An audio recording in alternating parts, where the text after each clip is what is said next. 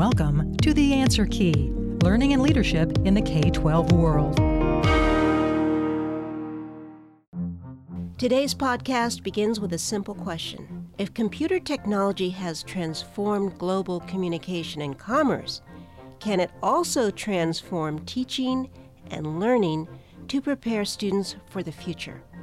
Stay with us and learn about FCPS On, a one to one digital transformation that extends student learning and embraces teacher innovation. You're listening to The Answer Key Learning and Leadership in the K 12 World. Let's begin this episode with a little background. In Fairfax County Public Schools, students are using digital devices to have greater control over the time, pace, path, and place of their learning. It's called FCPS On. Still in the pilot stage, the goal of FCPS On is student achievement.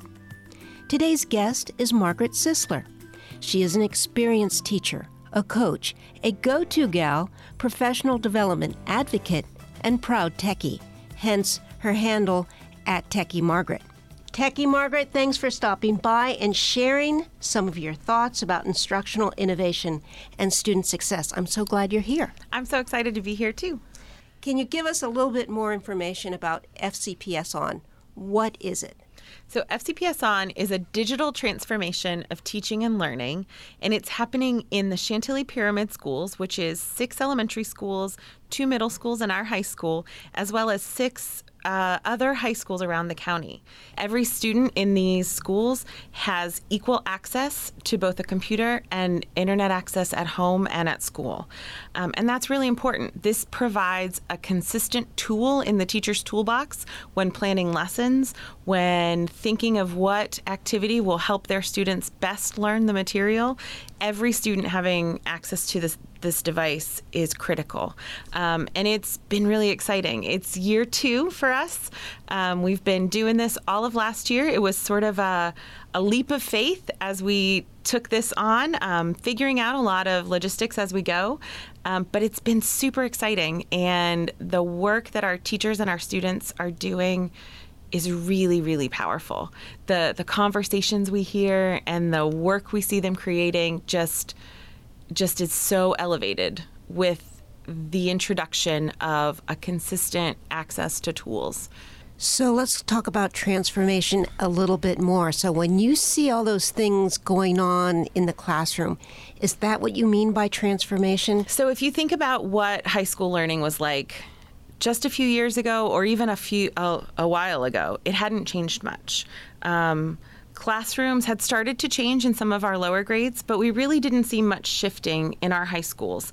Um, it still was very teacher centered, which means the teacher is the owner of the knowledge and gives that to the students. Um, students sat in rows typically. Um, students were listening, they may have been taking notes, um, but they were passively absorbing the information. Now, what we're seeing more of is an active, student centered classroom where students are exploring and researching and making meaning of the content um, and presenting it to their classmates and creating new products. It might be a presentation, it might be a podcast like this, it might be um, a movie that they make, making sense of the knowledge that they're learning. Um, and that student centered environment is full of student conversation. It's full of creativity and critical thinking, evaluating the sources that we look at. And we're seeing really great gains with our students because they'll say things like, This is the first time that it makes sense to me. Or, yeah, I really, I, I, had done that before, but I had forgotten it all. But now I remember it because we did X, Y, or Z with it. And it's been really exciting to see a change. So, is it also transformative for teachers? And if so, how transformative? What does that look like? Absolutely. And it's hard work. Um, teachers are really putting in a lot of work to think about how they might design a lesson to give students those opportunities. We know what we've done, we know how we learned, but thinking about something that we may have never seen before is hard. And it takes going out and visiting other schools and other classrooms. It takes reading articles about things teachers are doing other places. It takes interacting and trying something and maybe it not going perfectly the first time till we can reflect on it and iterate until we get a better product. Um, there are going to be things that our teachers do, and there are things that our teachers do that should have worked really well and suddenly didn't. And it's a great time to reflect and learn. Um, we have a saying that uh, Principal Steve Coco in Baltimore County Public Schools said to us when we were getting started on this journey. He said, It's okay to be where you are. It's just not okay to stay there. And so that became sort of a mantra for our teachers. And when you walk down the hall, you'll hear them say this over and over It's okay to be where I am. I just can't stay there. So I have to keep growing. And it's been really energizing. Um, we've seen We've seen a difference in attendance, both for teachers and for students in our FCPS on schools. We've seen a positive increase in attendance. Um, and that, and teachers will say periodically, you know, this is jazzed me up again, or I'm excited about planning for what comes next. Uh, and that that is really exciting. I think that's the fun in what we're doing every day. You're listening to The Answer Key Learning and Leadership in the K 12 World. My name is Sandra Brennan, and I'm speaking with school based technology specialist Margaret Sisler. We're talking about a pilot program called FCPS On. Traditionally, teachers work within a variety of learning models. It might be the workshop model, it might be the five E's. What is that way that they now incorporate technology to enliven or maintain the model, but they're now weaving in different things. So, always, teachers have taken the resources they have and woven them into the model that they're working on. Now, technology is one of those tools that's always available. When I was in school, technology was a special event. Up until a few years ago, it was still a special event. We went to a lab, we did a special lesson on computers or using some sort of technology. Now it's just part of the da- the daily classroom. It's just like having a pencil or air in your classroom because it's part of it and it's there every day. Um, and so now it becomes one of those things that I can consider as a tool without worrying: is it going to be charged? Is it going to be available? Am I going to go to the lab and someone's using it for testing and I can't get in and now my lesson plan's shot? So now it becomes since every kid has access, it becomes something that's an option all the time now. And that means it's even more important to make the choice of whether it's the best tool for the job. There are a lot of tools to choose from, and we talk over and over in all of our professional learning about making the choice and providing students choice because there are lots of tools to pick from, and you have to make sure you're choosing it because it's the best tool, not because it's the coolest or because it's new or because it's what everybody else is using. But we have to choose it because it provides us something that we didn't have otherwise. What exactly does every student uh, acquire? So, our students all have HP ProBooks, which is a Windows 10 um, computer. It's a lightweight, rugged laptop. It holds up really well to the stress of a ninth through 12th grader or even a third grader putting it in their backpack every day. So we all have these computers, but the work really started about three years before we were chosen as the pilot pyramid for FCPS On. We started doing um, a school wide focus on relationship building and critical thinking and developing professional learning opportunities for our teachers on those two tracks. So that started us already working on the how do you build relationships with your students? How do you work collaboratively with colleagues in other departments? Um, and how does that impact the work we do in our classrooms with our kids? Those relationships allowed us to be open when the work, re- the hard work, really came along. Then we were focusing on critical thinking. So that started us on the path of project based learning and inquiry based learning, where students are really thinking and evaluating what they're doing. Because we had those pieces in place, when we put in our application for to, to be the pilot program or pilot pyramid for FCPS on, we were chosen among other reasons, but that was one of the measures of readiness. Um, and we we had things in place already for this structure. We've redesigned our professional learning in the last three or four years, um, and we're undergoing a redesign again then, again this year to address some of the needs of our teachers that we're not meeting. So we started building in teacher choice. Teachers were asked to present uh, on something they were doing and that was making a difference in their classroom. So teachers led the sessions. Other teachers chose what session to attend, something that would impact the learning in their classroom. Our sessions aren't focused on a tool. It's not like, oh, here's a session on Google Docs.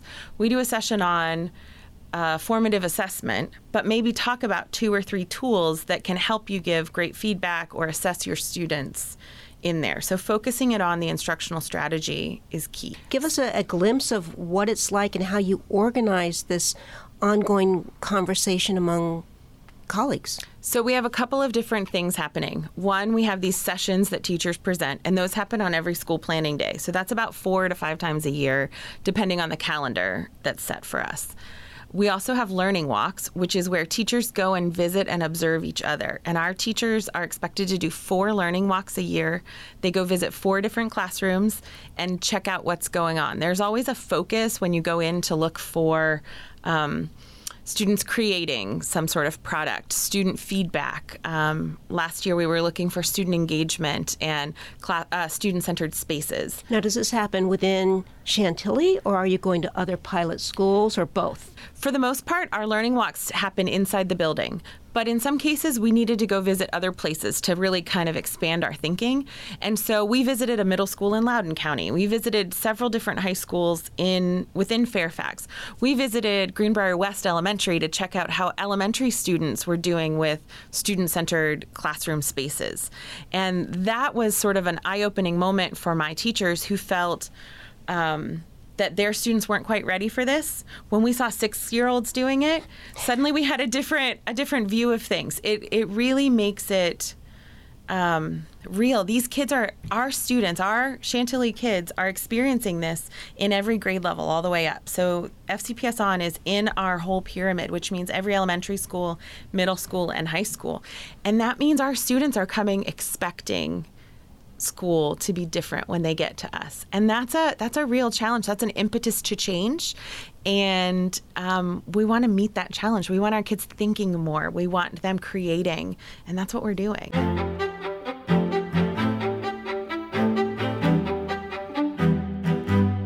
What are the challenges whether it's uh, technical or just the way you, one manages workflow?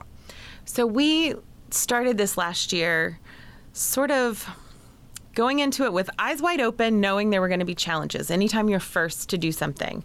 Um, it changed the work in our school, the support model in our school um, a lot because students are expecting this device to be functional every day in every moment. Um, and that means if it goes down, they need to get a replacement device, a loaner, and get back to class as quickly as possible. So we had to figure out what that model would look like. There are 2,800, uh, almost 2,800 students in our building. And how do you support that many students? at all times of the day. Um, and so we had to sort of figure that out. That was definitely a rocky place um, in the beginning of the year last year being there were days when we would have 75 to 80 students swing through the office and that meant you were interrupted about every 4 minutes by a student coming in which is hard to accomplish all the other things on our plates. Um, but we've we've worked through some of that. We have a wonderful robust tech aid program where we have high school students who intern with us. Um, they take it as an elective credit and they help us support their classmates which is tremendous. Um, Another challenge we had last year was fear. Um, something new like this comes with a lot of fear and a lot of worry about logistics and questions that ranged from what do we do if kids forget their computers? to are we going to blow all the fuses if we plug things in? And are we going to run up a huge electric bill? Um, and those questions were widespread. I mean they covered everything from oh, that's a great one. I hadn't thought of that, too. I can't believe you just thought of asking me that question. But we answered every single question that came along. Um, and that allayed a lot of fears. We also weren't afraid to say, we're not quite sure yet. And we need to figure that out. Um, I think that made this approachable. We were all on this journey together, working it out along the way. They knew, our teachers and our students knew we weren't going to leave them hanging we might need to come back to it and solve it later, but we weren't going to leave them hanging. We we had built that relationship and that trust so that they knew we had their best interest at heart uh, when we needed a little more time to figure something out. Um, I think another challenge is time. It's always a challenge in schools, um, and the workload. Thinking of redesigning every lesson is a huge undertaking for teachers, um, and that's a that's a big ask. Um, because oftentimes we rely on something we've done in the past. We tweak it for this year's students, but we have a, a framework. And now we were asking for a whole different framework. Start with a completely different frame to even begin filling. And one of the things that helped us last year overcome that obstacle, which could have been a, a stuck point that that we really couldn't uh, overcome, was we set our theme for the year as just one. So our principal made the the statement at the opening and at every meeting along the way. Remember, you're you're just asked to make one meaningful change in your classroom this year. And that made it approachable. It was oftentimes one and then another and then another. We saw all year long change, but teachers felt like they had permission to just focus on one thing and do it really well, really well. So, when it comes to technology in the classroom or online resources, it doesn't have to happen all the time. Absolutely. So, technology for technology's sake, just to check off a box that you're using it, doesn't do anyone any good. What we really want is meaningful use of technology. When it has an added value to use a technology tool versus a, a standard tool that you might have used, that's when we want you to make that choice and use that.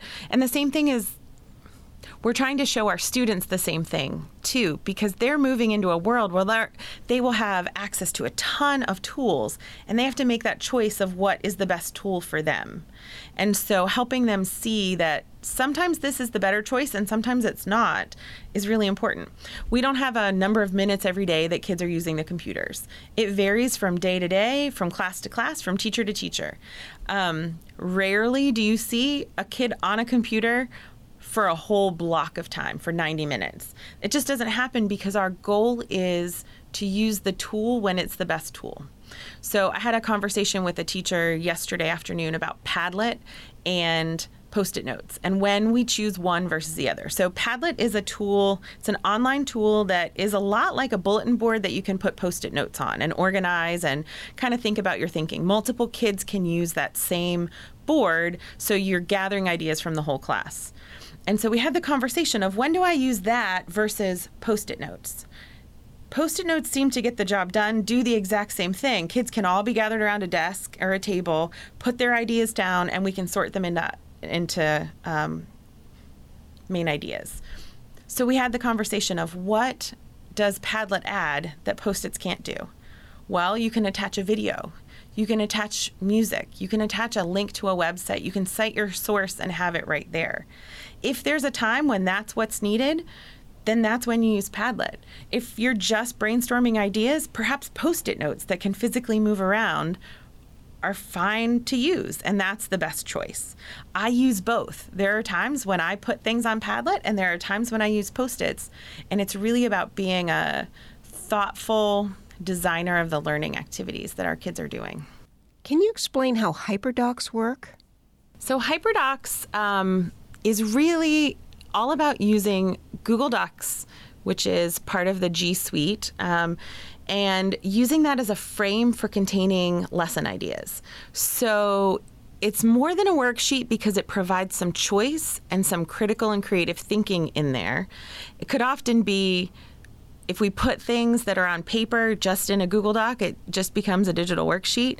But a HyperDoc allows for students to um, really interact with the content differently. HyperDocs were developed by three educators from California Lisa Highfill, Sarah Landis, and Kelly Hilton.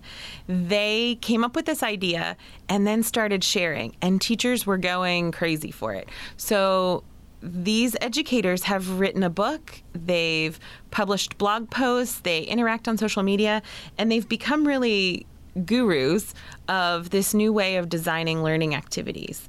Uh, and it's been a great jumping off point for a lot of teachers. It's friendly and um, gives you a place to start.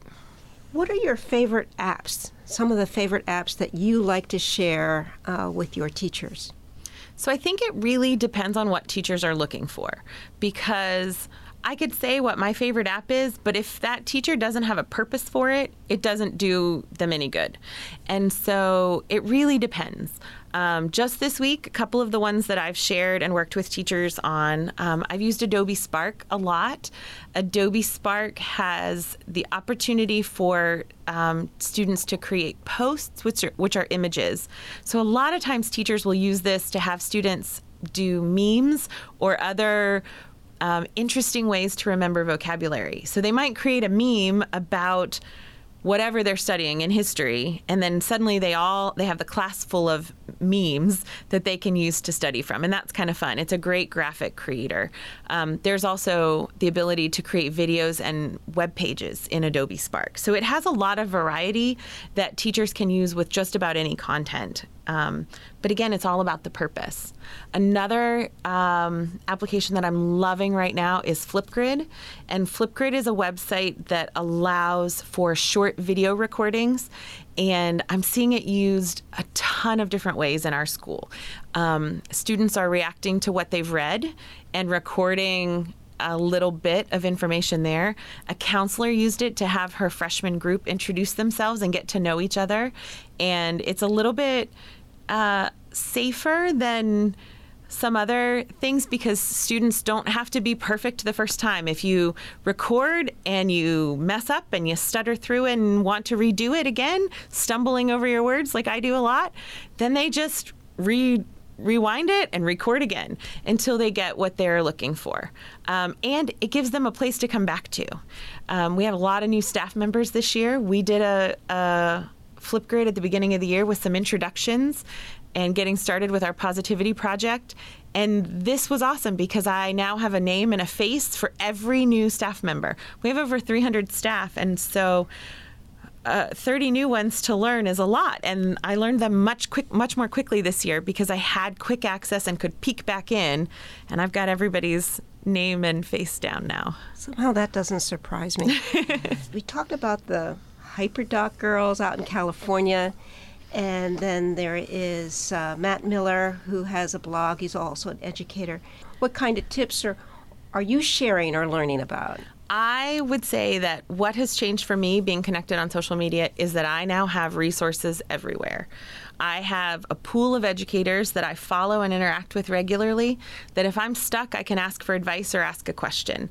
Um, when I first started teaching, I was alone in my classroom. If you were struggling with something, you could Google it, you could ask the teacher next door, but that wasn't guaranteed that you had someone who had even experienced what you were trying to do, especially if you're trying something new. And now I have hundreds and hundreds of educators around the world that I'm connected with that I can throw a question out there. I can learn from what they're doing and reflect on it and figure out how to take that and tweak it from what my students need. Um, it's really, really incredibly empowering.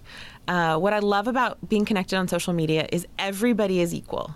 It doesn't matter if you've published a book or you haven't, it doesn't matter if you regularly blog or you don't. Everyone is so willing to help and jump in um, and support you and get to know you. And that's been really, really cool. Educators on social media, especially on Twitter, um, are really a force to be reckoned with. There are regular ed chats where you can connect with these educators who are also excited about something. One of our teachers just came in this week and she's really excited. She's been part of a Lang chat, which is world languages teachers connecting on social media on I believe it's on Tuesday night they chat.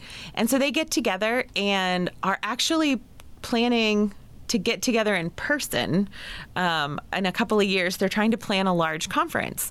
And it's educators who are just connecting and wanting to talk more with their colleagues who are doing the great work. So she came in and brought me a mug that has the Lang Chat logo on it, just as a quick reminder that she's connected and all these things are happening and she's getting great ideas from her Lang Chat buddies. I feel the same with my TOSA Chat friends. TOSA is teacher on special assignment, and it's often what a tech coach or an SBITS is called in California and other parts of the country and I'm connected with these educators.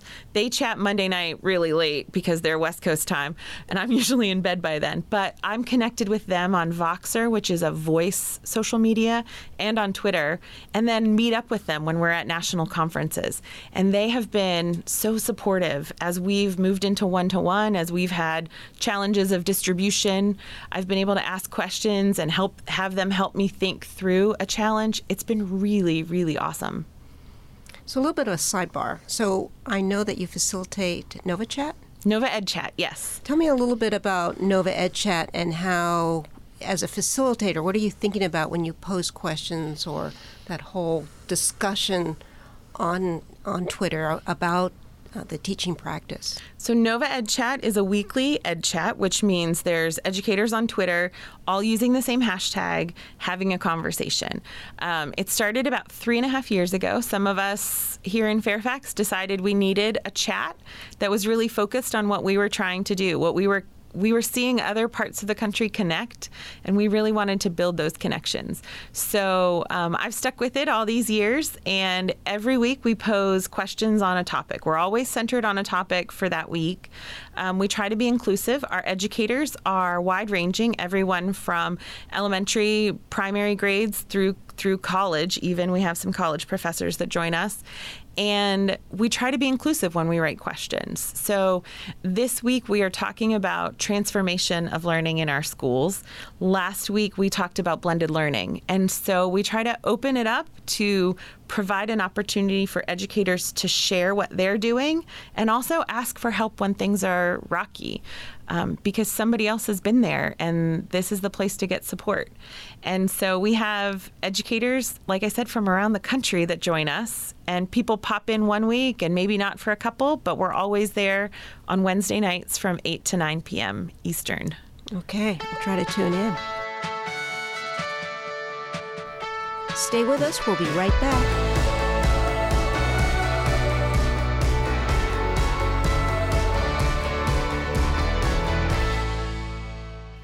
Welcome back. My name is Sandra Brennan, and I'm talking with school based technology specialist Margaret Sisler.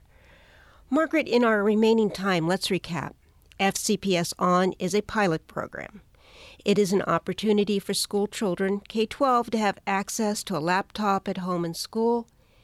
It relies on continuous professional development. Now, tell us about assessment efforts. Is Johns Hopkins University assessing the program? That's correct. What's what's the early feedback? Can you comment uh, uh, about their observations or what those assessments are, so we know that it's just not a kid with a with a hardy, solid new piece of tech in their backpack? It's not just that excitement. Um, what we're seeing, and again, it's through the end of year one. We've been evaluated by Johns Hopkins. They're going to follow us through the fo- the next few years. Um, going into this, we were told we should see test score changes in about three to five years. It takes time to really make that transition. Because remember, teachers are learning a different way to teach, students are learning a new way to learn. We should see stability, but not growth right away. Well, we saw some growth right away in several areas, and that was really, really exciting. Um, the other thing that Johns Hopkins really noted was the, the strength of the professional learning that our teachers had engaged in um, and how powerful that is for both students and teacher growth. Um, that what teachers are learning is translating into the practice in their classroom, and that's exciting. Um, it's more than just sitting in a big lecture hall, learning something, and then going back to your room and doing what you've always done because it's easier and it's done. Our teachers are really understanding why we're making some change in the classroom, um, and there's time built into our professional learning um, we talk about how teachers are changing. The professional learning that I'm planning for teachers has changed tremendously too. And I think that speaks to everybody is growing in this process. We take our feedback and our assessment from our teachers and our students and then we tweak what we're doing, reflect on it, change it and make it better always. And that that growth is happening in what teachers are doing and how I'm providing or engaging teachers with learning. It's not really about me giving them knowledge anymore. It's really they're doing some discovery, they're engaging in the professional learning now. Um, and it's, it's really exciting. So we're going to stick with Johns Hopkins and see. They did some uh, summer. They did interviews and surveys with students, teachers, parents, librarians, SBITs, principals, and got a good, um, wide view of what we're seeing happening, and it's exciting. It's really very positive. Any last thoughts about the um, idea of transformation? You've certainly uh, given me a very good idea of what's happening. Any any last thoughts? So I think the work is big, and it doesn't end, and that's exciting. Um, one of the big ideas is everybody always asks, "What's next? What's next?" And I, I, think about if I could predict, I'd probably be a millionaire and I would have all the answers, but we don't. What we're doing, though, in this work is equipping our teachers and our kids with the skills to adapt to whatever comes next. It, it's learning the flexibility that something changes. Okay, then I figure it out and I move on with it too, and I change with it. That flexibility and adaptability is going to serve all of us really, really well as we move into the future. It's not going to be easy. It probably isn't going to end. There's always going to be something else on the list, but it's totally worth it. Margaret Sisler, at Techie Margaret, thank you so much for joining us. Thanks for having me. This interview is produced by the Department of Information Technology, Fairfax County Public Schools.